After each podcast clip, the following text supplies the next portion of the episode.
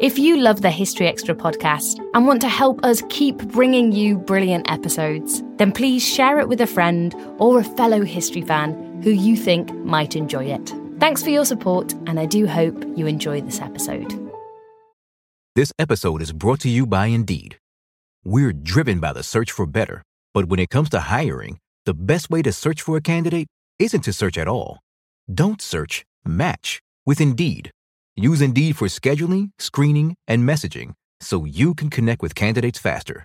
And listeners of this show will get a $75 sponsored job credit to get your jobs more visibility at Indeed.com slash History Extra.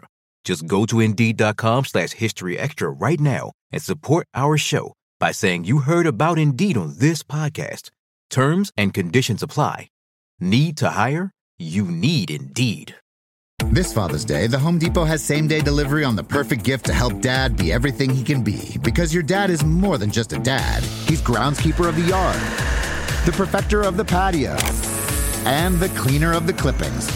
Let the Home Depot help power dad's doing with the convenience and gas like power of Milwaukee cordless outdoor tools. Plus, get up to $150 off select Milwaukee tools. For everything dad is, find the perfect gift at the Home Depot. How doers get more done. Order select and stock items by 4 p.m. subject to availability. Welcome to the History Extra podcast. Fascinating historical conversations from BBC History Magazine and BBC History Revealed.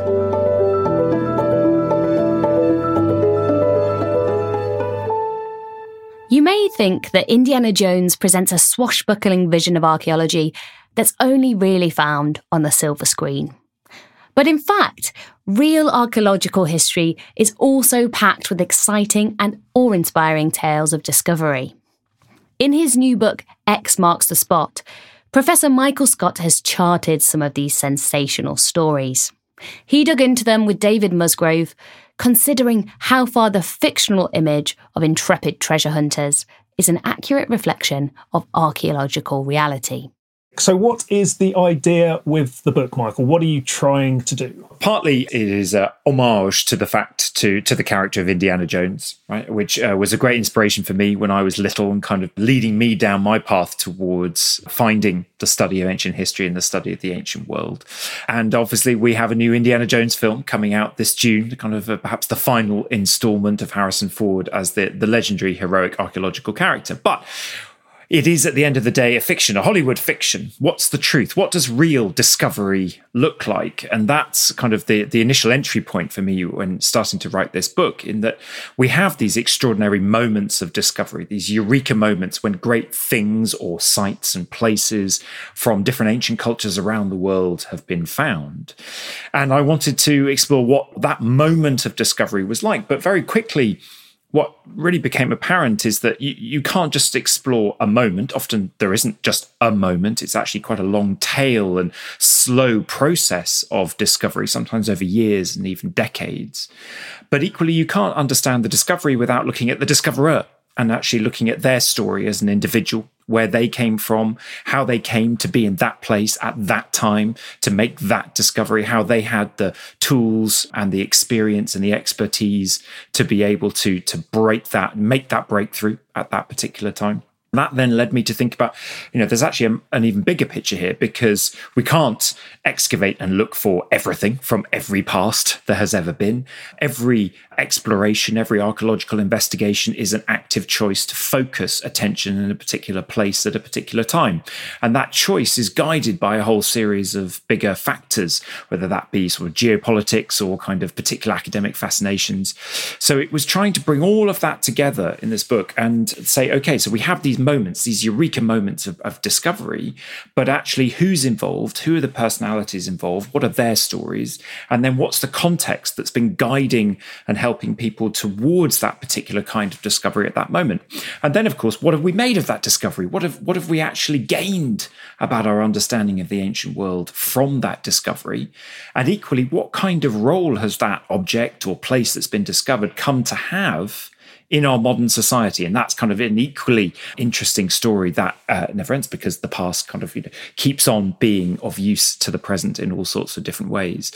So overall, as we sort of picked through those different discoveries that, that I wanted to focus on, we really ended up with a with a picture of, of the last 200 years or so of archaeological exploration, starting in 1799 with the discovery of the Rosetta Stone and ending, you know, with an ongoing investigation now in 2023.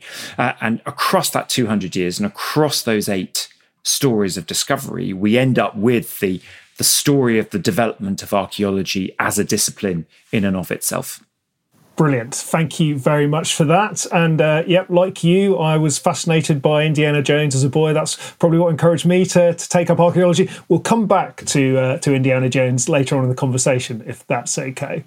I wonder. So you, have chosen eight episodes. Obviously, you've editorialized and curated uh, that that choice. If you had to pick a moment or episode, and this maybe isn't one of the ones that you've chosen that initiates the modern discipline of archaeology, when would that be? In other words, can, can we say when archaeology as a modern discipline comes into force? I don't think we can say a moment because it actually depends on the different areas of the world that we're talking about or interested in as to when archaeology comes to the fore and what archaeology looks like in the particular arenas of study of the ancient past. Uh, and there are different moments for, for those different kind of breakthroughs and developments there as well. So, you know, if we were looking in kind of the Greek and Roman Mediterranean, for instance, we might kind of point to the second half of the 18th century when people like Stuart and Revett were actually getting to Athens for the first time and making their first detailed drawings of the surviving architectural remains and publishing them as the, the antiquities of Athens as they did in 1762. Um, but if we were thinking about the, the, the, if you like, the discovery of early man and thinking about the earliest history of mankind, then actually kind of the very end of the 18th century, and we touch on this in the book because the character of, of John Frere is actually the great great grandfather of Mary Leakey, who is one of the main kind of protagonists in the book. He in 1798 was making the first detailed drawings of early man's stone tools as he was discovering them actually in Suffolk in the UK and actually uh, you know directing attention to the fact that this kind of material needed very careful study and analysis as part of the beginning of our understandings of of kind of early early humanity. And then and then we open the book with the Rosetta Stone discovery in 1799 which kind of really kicks off archaeology in Egypt and, and kind of its sort of less archaeological um, cousin Egyptomania where everyone just wanted to own a bit of ancient Egypt as opposed to to properly study it.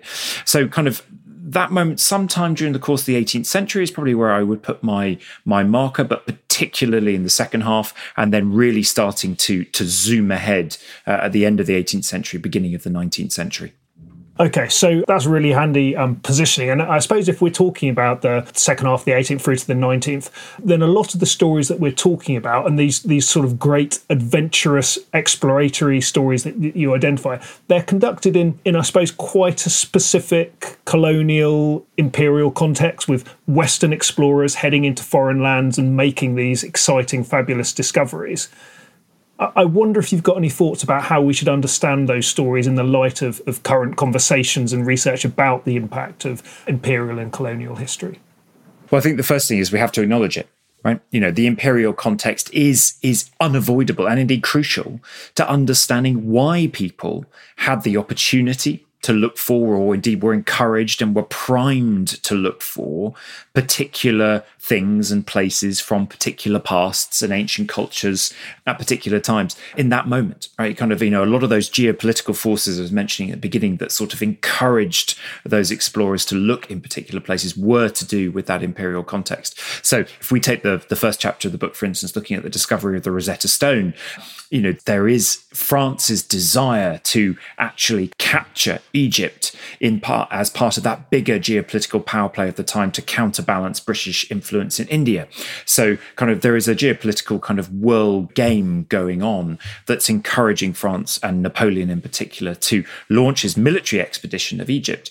But that doesn't in and of itself explain why they were then interested in and looking for bits of Egypt's past. And that can only be explained by sitting alongside that kind of geopolitical context and desire for, for territorial gain and control. There was equally, at that moment, towards the second half of the 18th century, a fascination with the ancient past of Egypt both in some ways because it was it was associated with biblical narratives, but at the same time, crucially, because Egypt had become a kind of byword, particularly the ancient history of Egypt, become a byword for bizarrely mystical, modern, imaginative, revolutionary thinking. What had France just gone through? Of course, the French Revolution. France saw itself as the inheritor, the natural inheritor of this kind of mystical, magical, new revolutionary thinking that was encapsulated in ancient Egypt, and so wanted to be associated with it. And that's why you end up with a Napoleonic military invasion of Egypt that has in amongst the troops a dedicated team of academics uh, that are taken there with all the instruments and books about ancient Egypt that there were at the time to study ancient Egypt at the same time as conquer it. Um, so we we can't disassociate that kind of imperial context and the geopolitics of the particular moment from the fact that uh, kind of at the same time there were a certain number of interesting academic and cultural interests in the past that aligned came together and then were made possible if you like by that military uh, conquest. But, you know that's symbolized i think by the fact that napoleon then when, when he went back to france you know he was in the midst of kind of obviously kind of all sorts of political intrigue in france itself and then of course across the european stage. But but he was there at the launch of the academic publications of all the finds that his team of academics had made. You know, at the launch of the, the Description d'Egypte, the nine volumes or so of academic description and discovery of ancient Egypt that we found, he thought it was important enough for him to be absolutely there, present and associated with that academic endeavor at the same time and overlapping with his political and territorial ambitions. Now, just um, going back to something you talked about, you mentioned the Rosetta Stone. Obviously, that's one of your, one of the stories you tell. I can't imagine any of our listeners aren't familiar with it. But just in case, can you just remind us what the Rosetta Stone is and was? So the Rosetta Stone was a stone that was unearthed by uh, Napoleon's soldiers in the Egyptian town of Rashid, to the Westerners known as Rosetta, in 1799 in the early phases of his Napoleonic invasion of Egypt. And immediately, when they uncovered this stone, they were they were going to use it for sort of building up uh, the uh, fortifications of a dilapidated fort. But they recognised that there were three texts on this stone in three different languages. And because there was that academic uh, side to the military campaign, this stone immediately got elevated up, sent through to Cairo, where it was cons- looked at by the, the Institut d'Egypte that had been set up by Napoleon, uh, where all his academics had, had gathered. And they realized that this text was in ancient Greek at the bottom, and they could read the ancient Greek. That was fine. And what it said in the ancient Greek was that the, the, the text had been written in three languages, uh, one of which was hieroglyphic, ancient Egyptian hieroglyphs. Now, it seems crazy to imagine, but in 1799, no one could read Egyptian hieroglyphs. In fact, humanity had collectively sort of forgotten how to read Egyptian hieroglyphs because when the Roman Empire that had conquered Egypt and absorbed Egypt, when the Roman Empire converted to Christianity in the fourth century CE and onwards, Egyptian hieroglyphs used very much in Egyptian religion and thus in Egyptian temples and sanctuaries had become part of that pagan world that the Christian world wanted to leave behind. And as a result, humanity had sort of abandoned the knowledge and understanding of hieroglyphs and completely forgotten how to read them. So in 1799, everyone wanted wanted to be again associated with ancient Egyptian history and culture, but couldn't read their language, the language of hieroglyphs. And here in the Rosetta Stone was perhaps the key piece they needed to be able to break the hieroglyphic code. Because if you had a language, a text in ancient Greek that you could read, and exactly the same text in hieroglyphs that you couldn't read, perhaps you could use the two to actually break the hieroglyphic code and read Egyptian hieroglyphs once again. That academic inquiry to actually break the code of Egyptian hieroglyphs took from 1799, when the Rosetta Stone was discovered, through until 1822, when a Frenchman called Jean-Francois Champollion was the was the first, if you like, to really be able to crack the hieroglyphic code and decipher Egyptian hieroglyphs for the first time in well over a millennia. One of the quotes in the introduction of your book, and you mentioned it earlier, is uh, what we look for, find, and subsequently study is always an active choice. So you're saying that you know people have obviously been make, making decisions about where they go to look for things and what sort of things they're looking for given that, that a lot of these early archaeological discoveries that you talk, talk about in the book were made in sort of with this specific geopolitical situation where certain nations had access to certain areas and, and wanted to do certain things, France and, and, and Britain both having an interest in Egypt, for instance. How far is has, has, that got a legacy today in terms of the areas which which were have been studied and understood, and perhaps areas which haven't been studied and understood quite so much? How far are we still operating within that 18th, 19th century geopolitical culture? Well, I think, I mean of, of course, in many ways, we have moved on greatly. I mean, in the, the second chapter of the book, we look at the, the case of the explorer Mark Aurel Stein, who set off to investigate uh, sites and finds in the Taklamakan Desert, which is today part of China, but but but at his time, at the beginning of the of the 20th century, you know, actually was completely unknown. It was a blank on the map, and uh, he was going to explore it, both in able to in order to fill in that map and to uh, in the present to actually know what was there now, but equally to explore what was there from the many past cultures that and had inhabited that location, and that comes through really really clearly in his books that he wrote, his popular public facing books, not dry academic dusty tomes and archaeological reports, but they were best selling books at the time that he wrote, which speak to both this interest in what is there now as well as what was there in the past. His books, for instance, are absolutely full of photos of the people that he met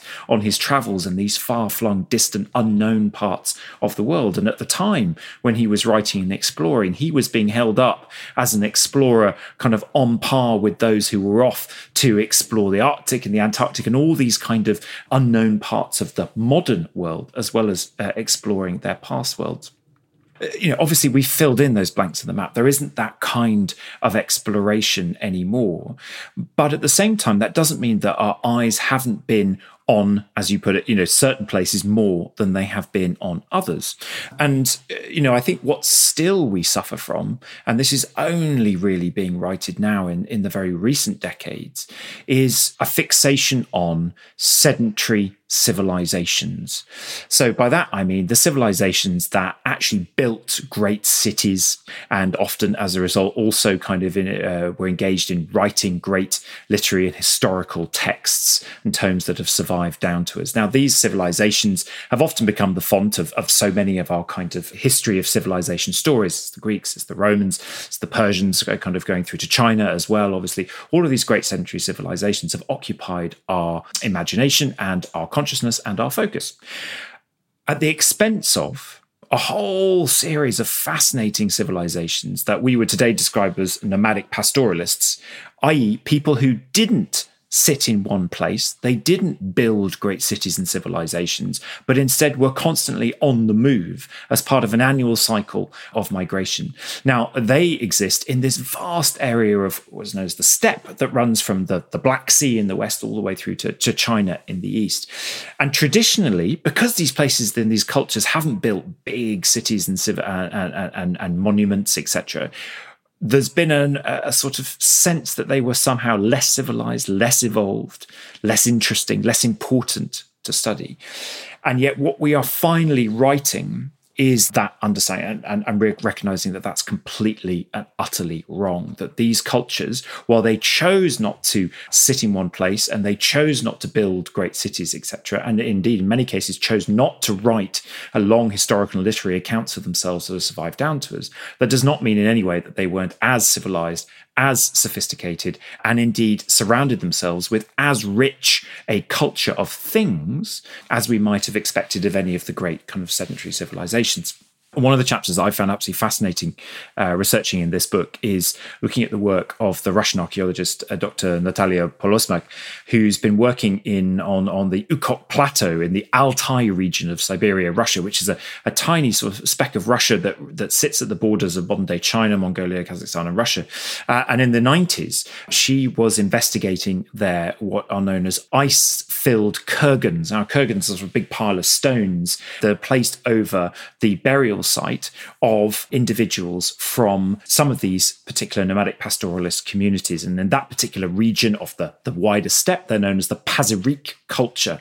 But what makes this area very special is that because of the particular environmental conditions, meant that once these graves were made, come the next winter, snow and ice water would fill up these underground graves, and then in the next winter would freeze as ice. And because there was this Kurgan stone capping, if you like, above the particular area of the grave, come the next summer, that particular area underneath those cooling stones would never warm up again enough for that ice to melt. As a result, we have these graves frozen in ice, frozen in time for us to be able to investigate and understand the very complex ritual procedures and, and objects and lifestyles of this particular Pazyryk community. And in the 1993, uh, Natalia Polosmak discovered uh, the burial of someone known as the Princess of Altai, whose grave was was in such good condition when it was thawed out of the ice that they found her body inside her coffin, and the, the flesh was in such good condition that we see the extraordinarily vibrant blue tattoos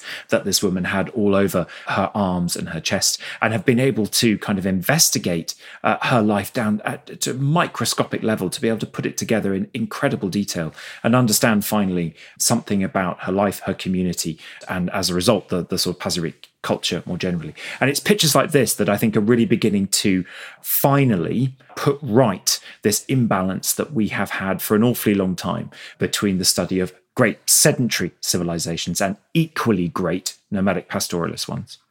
Time flies. We blinked and 2024 is halfway over. What's something you've accomplished this year that you're proud of? Maybe you made it out of bed and to work every day. Or maybe you started shedding some old habits that were weighing you down. But even when you're making progress, life can feel like it's moving too fast. We can't slow time down, but we can give you a moment every week to hit pause, set intentions, and reset. Therapy is a guaranteed time to check in on how you're feeling, what you want to do more of, and what you want to change. Otherwise, it's easy to keep going through the motions without getting what you want out of life. BetterHelp offers affordable online therapy on a schedule that works for you. Connect with a licensed therapist by text, phone, or video call. You can start the sign up process in minutes and switch therapists anytime. Take a moment with BetterHelp. Visit betterhelp.com slash historyextra today to get 10% off your first month. That's betterhelp, H-E-L-P dot com slash historyextra. This episode is brought to you by Indeed.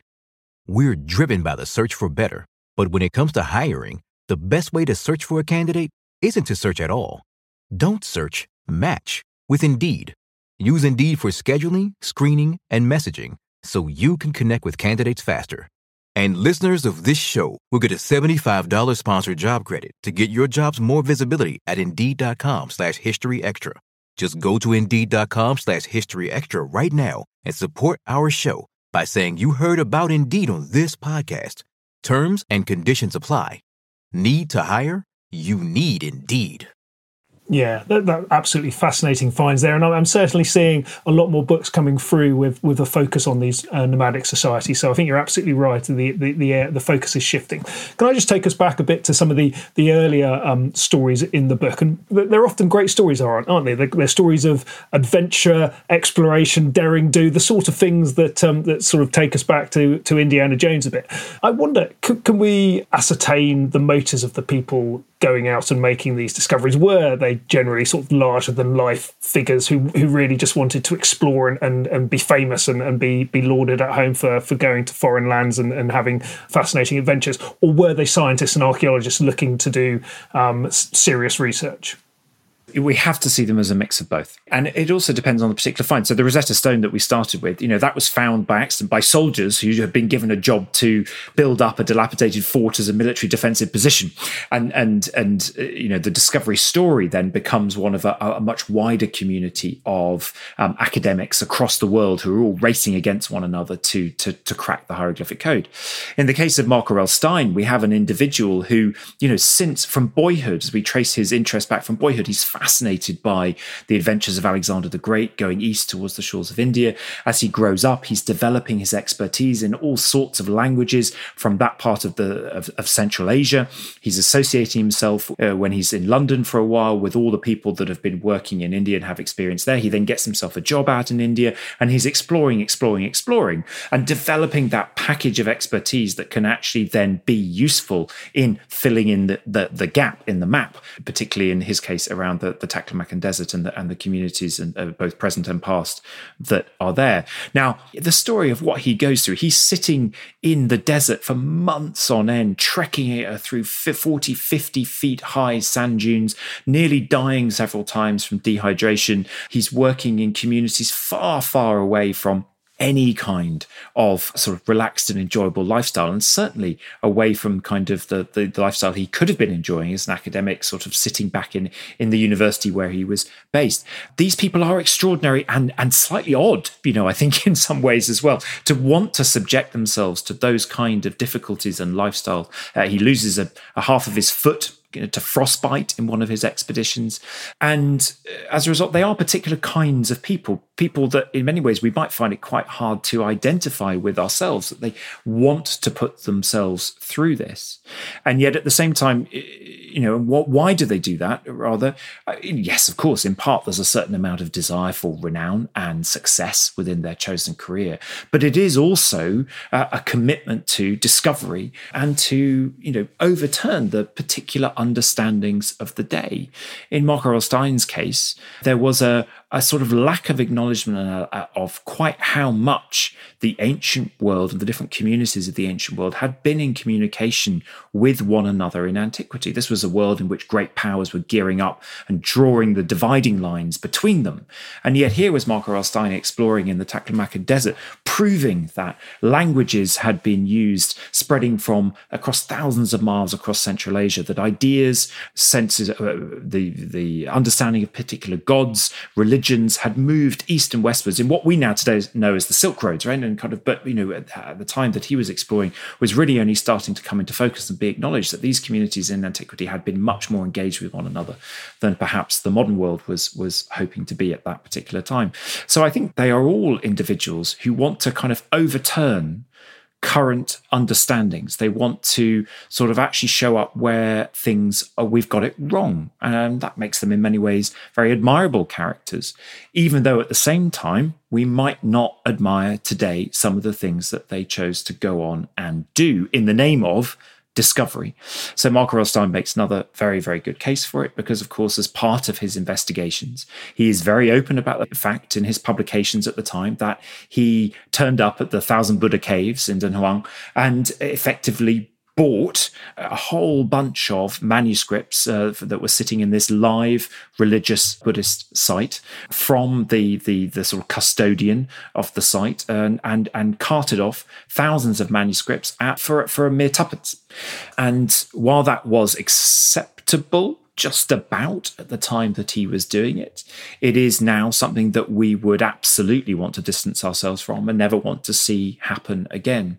So we have quite a complex relationship with these individuals. I think actually trying to understand them as people and their willingness to put themselves through such hardship, we find that difficult to understand and quite admirable all at the same time. We can admire their desire to overturn current understanding and to add to the corpus of human knowledge as you know, kind of both from the perspective of wanting to make a success for themselves, but also wanting to push forward kind of the boundaries of human knowledge at the time. That's again very admirable. But at the same time, some of the ways in which they chose to do it, we now would want to say that is unacceptable uh, and it shouldn't happen again. And of course, in many cases, we are also still trying to now right the, the perceived wrongs of what was done in the past in the present. Now then, discoveries. So you, you tell um, some really great stories in this book. You're a great writer, and you've and you've got some great stories to be told of these of these fascinating, extraordinary discoveries. I'm sure any archaeologists listening, and you yourself, yourself, I'm sure would agree that archaeology itself these days is not necessarily the story of discoveries. It's it's often painstaking, long duration research, often in sort of unglamorous offices, trying to understand and synthesize and work out what's going on. Which leads me to to a, a second quote from you, where you say, "What we do with the past we discover is just as important as the initial discovery and interpretation itself. So, do you want to give us a little bit of a sense about sort of the the, the aftermath of these discoveries and, and, and how they how the research moved on? I think this is for me this this came out very very quickly in in the book that actually telling the story of the discovery up to the point that it was discovered and then sort of understood was only the beginning right of the story of what what role that particular object or that place has gone on to play in not just academic dialogue, but in, in the public imagination and in public dialogue.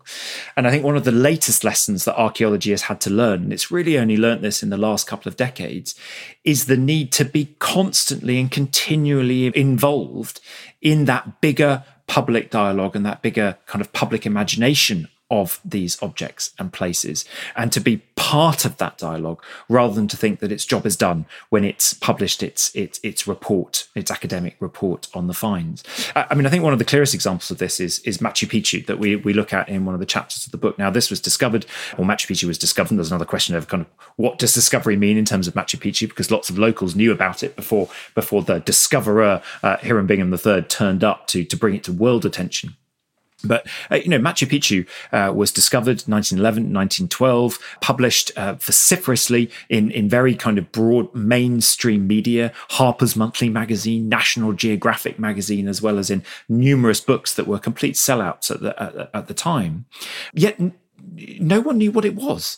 Hiram Bingham himself, the, the sort of discoverer, had a had a theory that it was related to one of the very earliest sites of the uh, Incan civilization, which no one accepted. No one thought this was true, but no one had a good other alternative to actually put forward.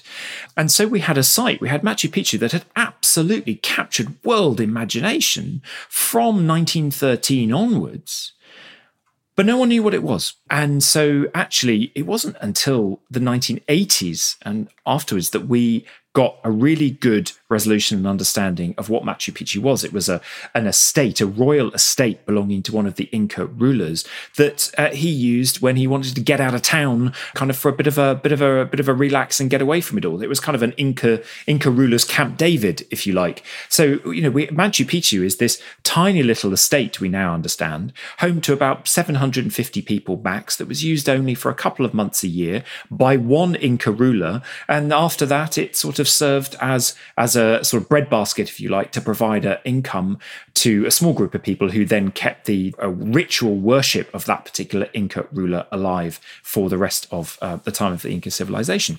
And yet, Machu Picchu has become this extraordinary world icon, you know, one of the most famous sites in history, right, and in humanity's imagination of the past. Not because it was a kind of Incan Camp David, but because it has spoken to and answered so many things things that we want to see from the past in the present. So if we think about uh, Machu Picchu in the 60s and 70s, it became the ultimate hippie traveler destination, right? You know, this was the place that you would go to to get away from the world, to get away from modernization and to commune back with uh, kind of the elementals of nature, etc. And to a certain extent, Machu Picchu has retained that, that, that reputation all the way through to today. At the same time, in Peru itself, Machu Picchu has gone through an extraordinary journey of initially at the, at the, time it was discovered back in 1913 the peruvian government really wasn't interested in it at all. They didn't want the symbol and identifying cultural remnant of, of their modern nation to be a ancient indigenous site. They wanted it to be the new modern trading capital of lima. And so actually machu picchu uh, kind of within peru has been at the center of this big tussle over what do we want to be known for as a nation? And it's only again since the sort of end of the the very end of the 40s 1948 uh, was a key date in, in sort of machu picchu's story in, in, in this regard and and through that uh, machu picchu has been recognized actually as a kind of proper cultural symbol for the identity of peru as a modern nation and been accepted and embraced as such going forward. And today we now have peruvian presidents who take their oaths of office standing in front of machu picchu and more sadly with all the current political upset that is going on in peru with the revolts and uh, kind of uprisings that, that are currently happening in protest at, in protest at a number of the the kind of political kind of uh, stories um, of today, Machu Picchu is kind of the focus of many of those stories because it is the place that Peruvians feel encompasses them and their nation as a good backdrop to their demonstration. So, uh, kind of Machu Picchu, I think, uh, presents an absolute ideal test case to think about the way in which a site may be discovered, and those discovering it and the subsequent academic communities may have felt that they understand it, or indeed in this case, not understand it at all. But actually, the public dialogue and the public imagination becomes fixated and investigates and gives these places their own its own set of meanings, uh, which are kind of as important and as valid, and indeed in some ways perhaps more so than the the slightly more narrower kind of academic understanding of the site. And you know, that finally now we're seeing archaeology really kind of getting in touch with and becoming part of this dialogue another thing that um, that comes through very clearly in the book as well is that the stories you're telling are, are not wholly dominated by men, which might be surprising in the given that what we talked about as, as, we talked about at the top of the interview about this is happening often in the imperial colonial context a couple of hundred years ago. So you might think that it's you know a, a very masculine thing, but it's not, is it? And and it, you've got some great stories which show how far women have been involved in the in the history of archaeology from the get go, really. Yeah, I mean, you know, we've already mentioned uh, the Russian archaeologist Dr. Natalia Polosmak in the 1990s, you know, being at the absolute forefront of this breakthrough and being one of the most decorated kind of archaeologists in Russia as a result. But we can we can trace that back. You know, earlier in the book, we're looking at chapter focused on Mary Leakey uh, and her work in the 1950s, 60s, and 70s in Africa, really kind of being at the forefront of proving the African origins of, of Homo sapiens, but but actually kind of proving how complicated and complex the story of human evolution was.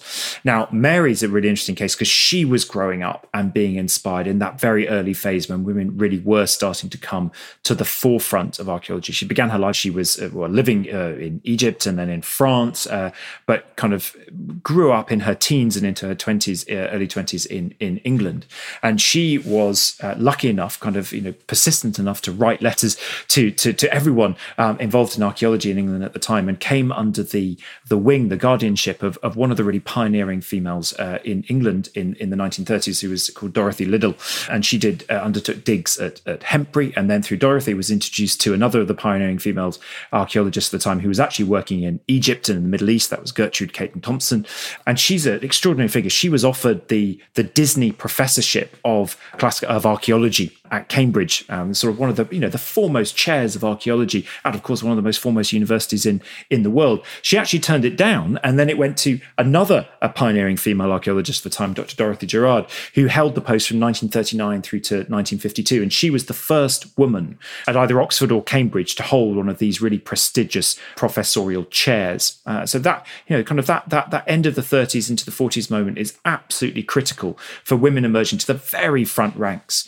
uh, of what had hitherto been a kind of a very male dominated profession. And then people like Mary Leakey through the 40s, 50s, and 60s really kind of building on that and taking it forward.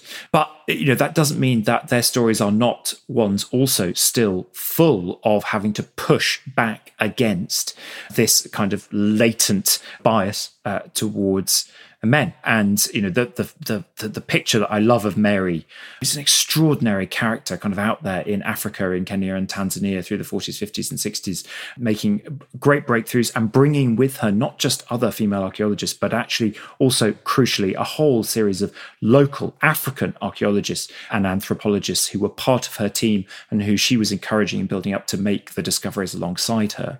In the 1980s, in 1981, the year of my birth, she was given an honorary doctorate from Oxford.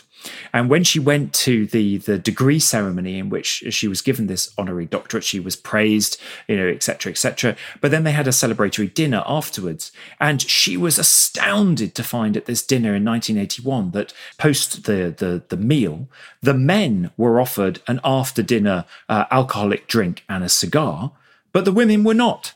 And she uh, sort of stamped her foot quite rightly, utterly outraged, and demanded to have uh, have both offered to her as well. So kind of, even at that stage in the 1980s, it is extraordinary how these characters are still fighting for equality in every sense, and kind of really they have laid the groundwork for for now, you know, a field of archaeology who which uh, kind of is is as open, I think, as it can be to uh, kind of people from every background coming to get involved and bringing their expertise, their insight, and their specialism and their passion to discovery of the past.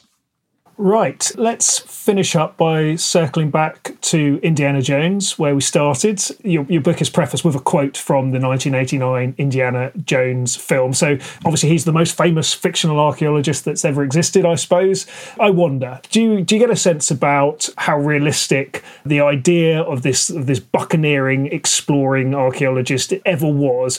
Are there any figures who you've identified or you've come across in your in your investigations into the history of archaeology who most closely reflect the film character who who is so famous probably to everyone who's listening to this podcast? Yeah, I mean, you know, Indiana Jones is right there at the, the story of archaeology or the heart of uh, of the idea that we have of the archaeologist, and yet most modern archaeologists have an absolute love hate relationship with Indiana Jones. Uh, you know, like yourself, like me, they were inspired by the character to get into the field, and then of course, the more you get into the field, you more you realize that Indiana Jones as a character is the worst possible kind of archaeologist. Not least because he destroys every archaeological site he walks into, and of course, his his the the films, you know, are very much set in a particular period of time. You know, in the forties, fifties, sixties, when the idea that you know something should be grabbed and taken back to a museum in America, in his case kind of was absolutely kind of accepted and and and and to a certain extent kind of considered the the only alternative. Again, attitudes that we would completely shy away from now.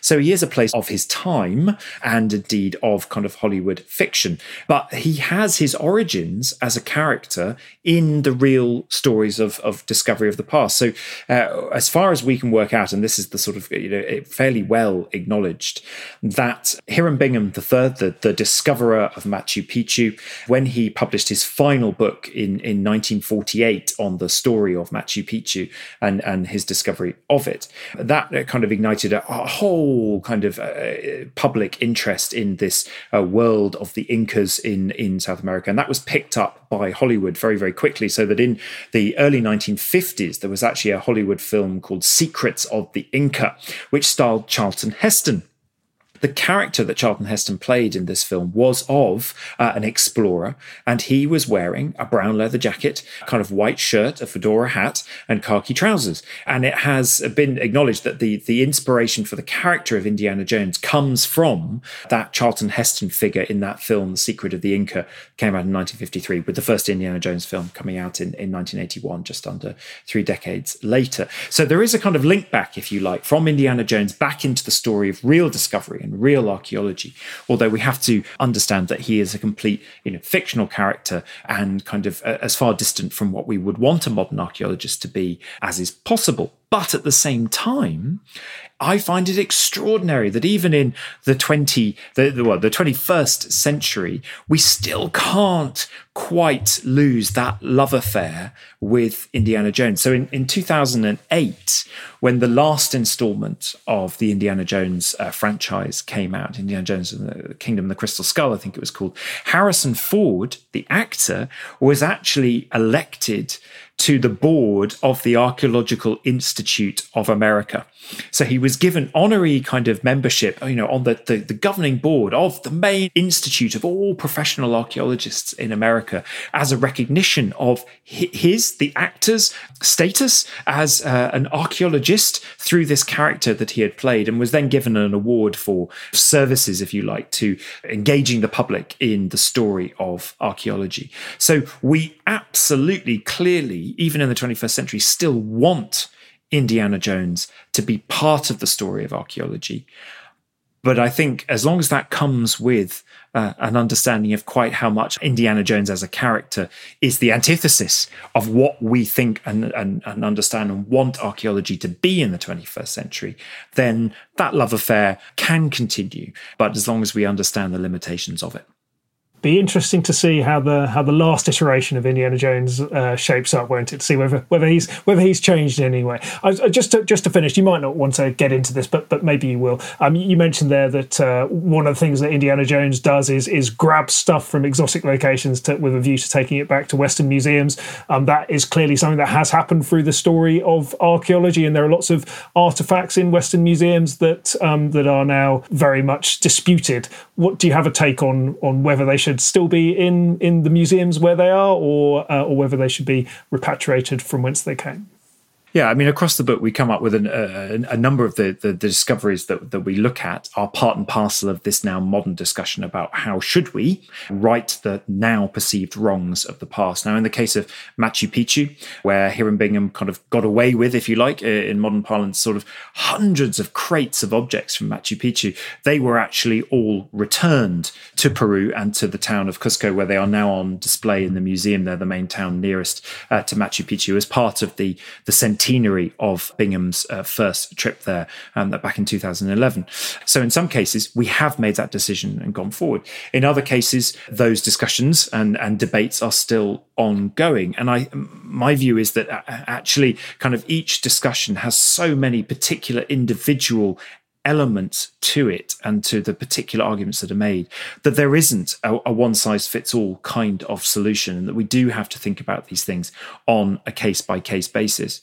And the only thing i would also point to in this discussion that comes out again very strongly if we go back to the the chapter um, looking at the discovery of the princess of altai by uh, the russian archaeologist dr. Natalia Polosmak in in 1990s her body, the, the body of the princess, was initially taken from uh, the Altai and the Ukok Plateau, where it was discovered, back to the Russian city of uh, Novosibirsk, where it was studied at Natalia's institute for well over a decade.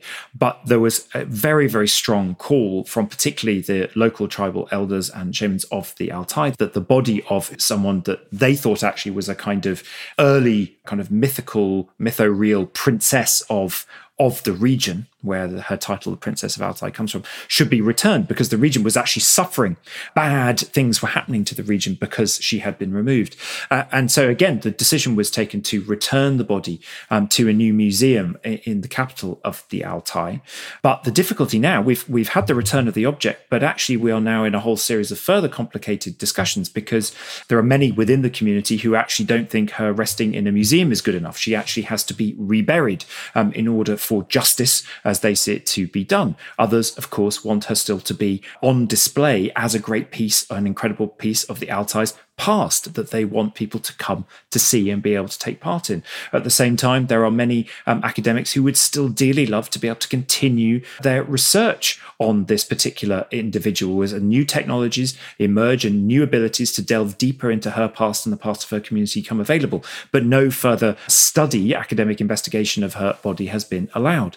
At the same time, uh, kind of we have uh, a, a climate emergency in the region because climate change is leading to the slow destruction of all those ice filled Kurgan's ice filled tombs, of which she was one. And so she is sitting there as a symbol of a past, lots of other Kurgans that could be investigated um, that are slowly thawing and thus will now deteriorate and rot away. So we are letting the past quite literally slip through our fingers. What I would kind of argue is that as we follow these discovery stories and the, the discoveries of the uh, the stories of the objects and of the places and as what has happened to them since then, not only do we realize that actually we need to think about this on a, on a case by case basis, but actually the story and the question, the story of discovery and the questions around who should own, care for, display, study these objects become more and more challenging and more and more complex, and that we need to understand and embrace that complexity going forward and try to come to some kind of compromise if we can, so that uh, kind of we we are acknowledging all of those different elements of the of the debate. That was Michael Scott. X Marks the Spot is out now, published by Hodder and Stoughton. Thanks for listening to the History Extra podcast. This podcast was produced by Jack Bateman.